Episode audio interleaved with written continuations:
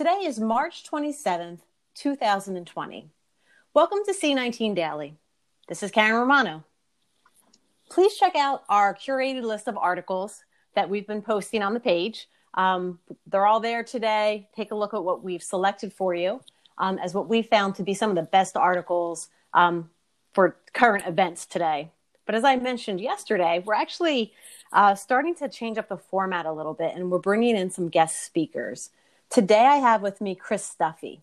Chris is the head of advisory services here at Infinite Blue, and he's going to talk us through his recent blog around pandemic planning. Um, the name of the blog is Utilizing Your Pandemic Response to Include Minimizing Stakeholder Impact. Hi, Chris. Welcome to the podcast. Hello, Karen. Thank you for having me. I'm glad you could be here with us. Um, so, why don't we start by just giving a little bit on your background um, of kind of where you came from so our listeners understand why you're such a good guest to have here to talk through this um, this pandemic topic. Certainly, it would be my pleasure. So, I've been involved in organizational resiliency. It's also known as business continuity and disaster recovery for a very long time. I actually started with vendor supply chain consulting back during the whole Y2K focus, and it's evolved from there. Uh, as a CIO of a global online institution, uh, my focus shifted from disaster recovery into the, the business side.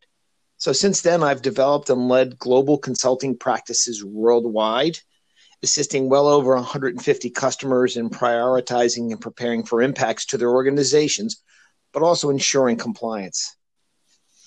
Thanks, thanks for that background. I know, um, you know, I know you personally, so I know that you have a lot of experience here, and I think that will help um, our listeners understand where you're coming from. Um, so, as far as this blog goes, what what led you to to write this, and really, like, as far as um, you know, why did you pick this topic um, as far as pandemic planning goes? Um, certainly. So, in, in, you know, with with business continuity, we focus on resuming business services and IT infrastructure in preparation for and in times of disaster. And traditionally, and this is really where it comes from, we focus from the inside of the organization to the outside, how to recover business processes and IT infrastructure as it sits. Okay. And with that, right? So when we you know, a pandemic adds a lot of complexity to that.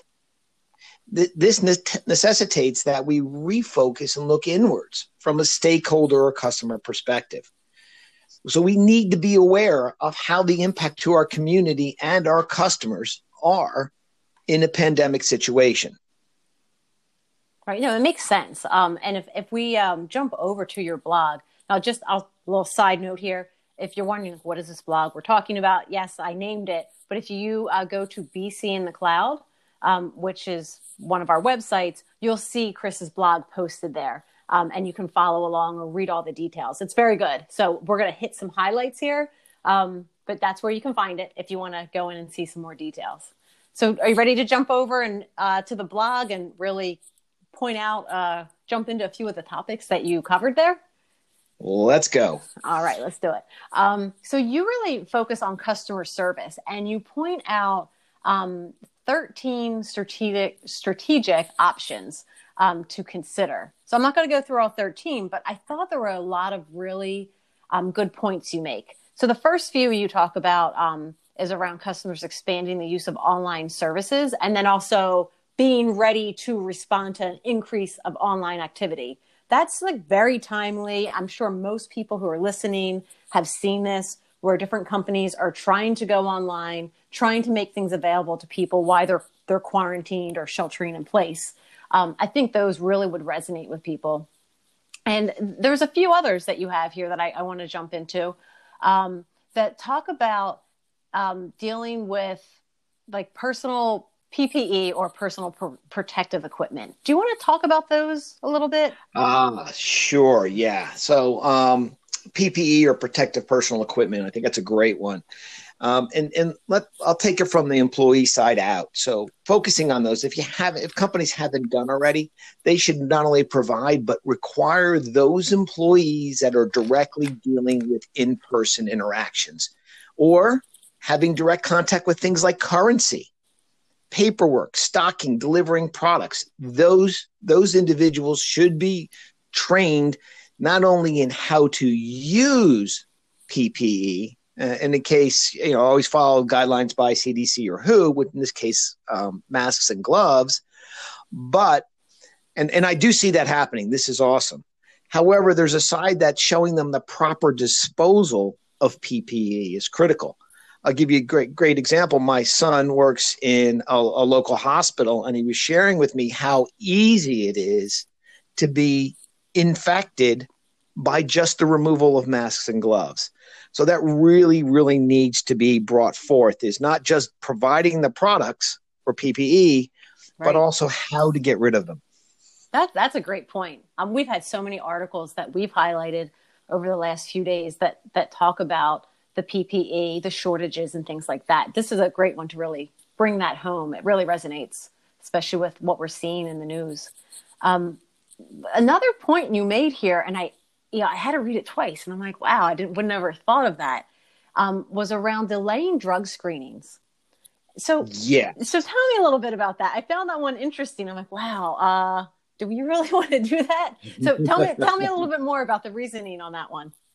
All right. Um, it's it, it sounds a little unconventional, but it's pragmatic, um, and it really came from a conversation I had with one of our customers, one of the you know the, one of the world's largest retailers, and it, it hit home. Is you know, the demand for home delivery in the, at this time is explosive. That's probably an understatement. Would you oh, agree? Yeah. Oh yeah, definitely. Right. And it doesn't matter what it is, whether it be safety product, home goods, staples, essentials, it doesn't matter. Even, you know, so you know, everybody's offering shop, you know, shopping from home from the mm-hmm. food stores.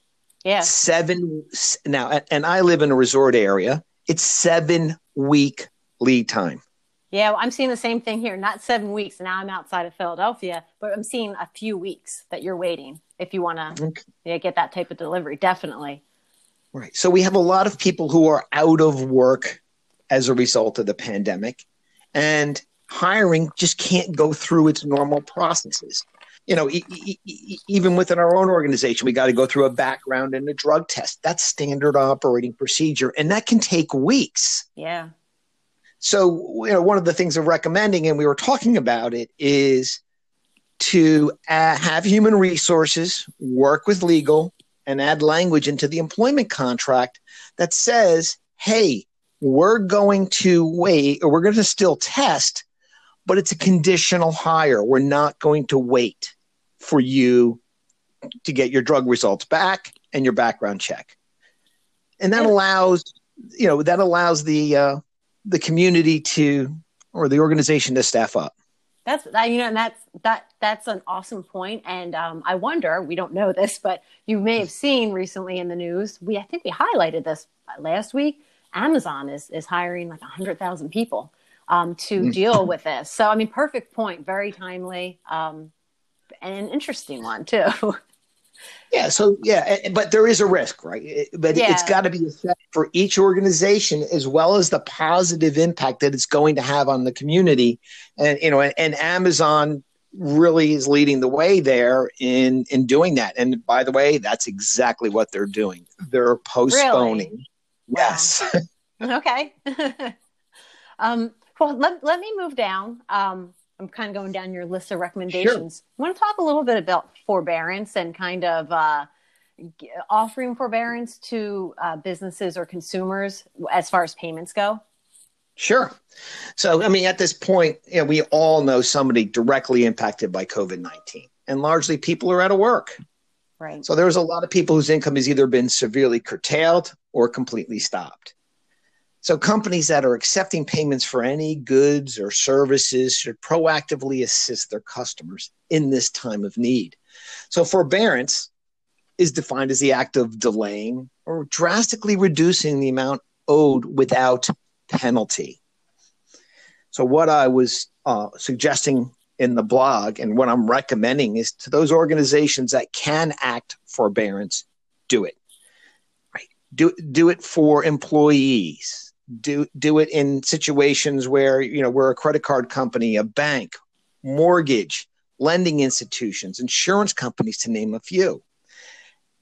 And yes, it, it will be interpreted as an act of goodwill to the customers and the community. Right. Right.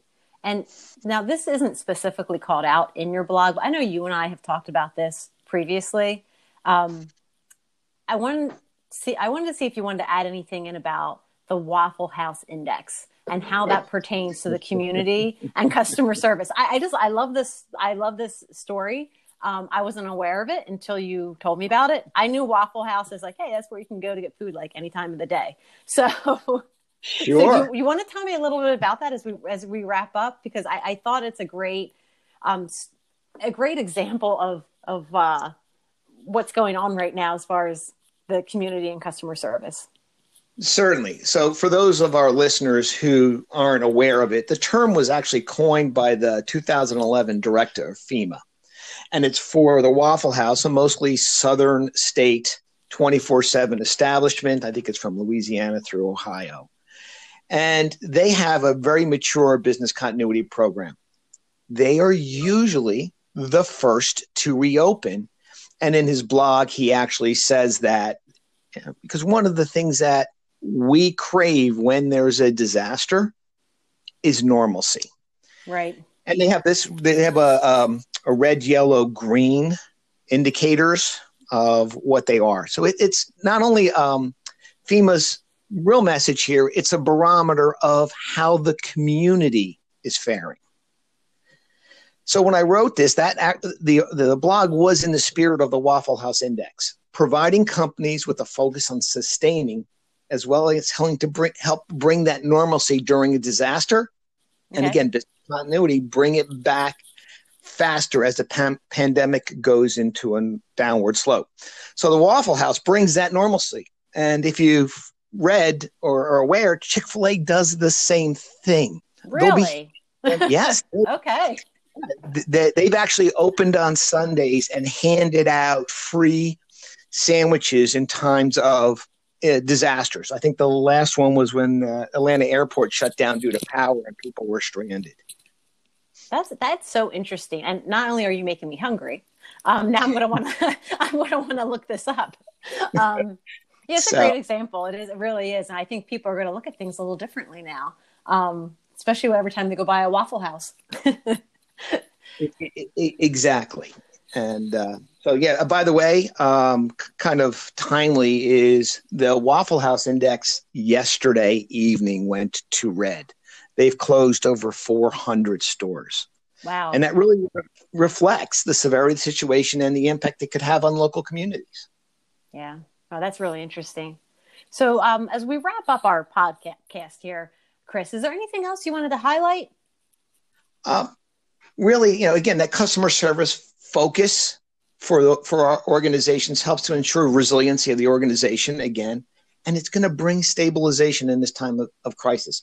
So, in that spirit, I mean, I definitely would like to extend an offer to our listeners. If you'd like to have a discussion with me how, how I can help the company that you work with, I'd be more than happy to. And you can reach me through our website or email. Great. Thank you so much for joining us today, Chris. Thanks for having me, Karen. Appreciated it. That wraps up this edition of C19 Daily. Be sure to keep sending us questions and comments. You can do that at COVID 19 at infiniteblue.com.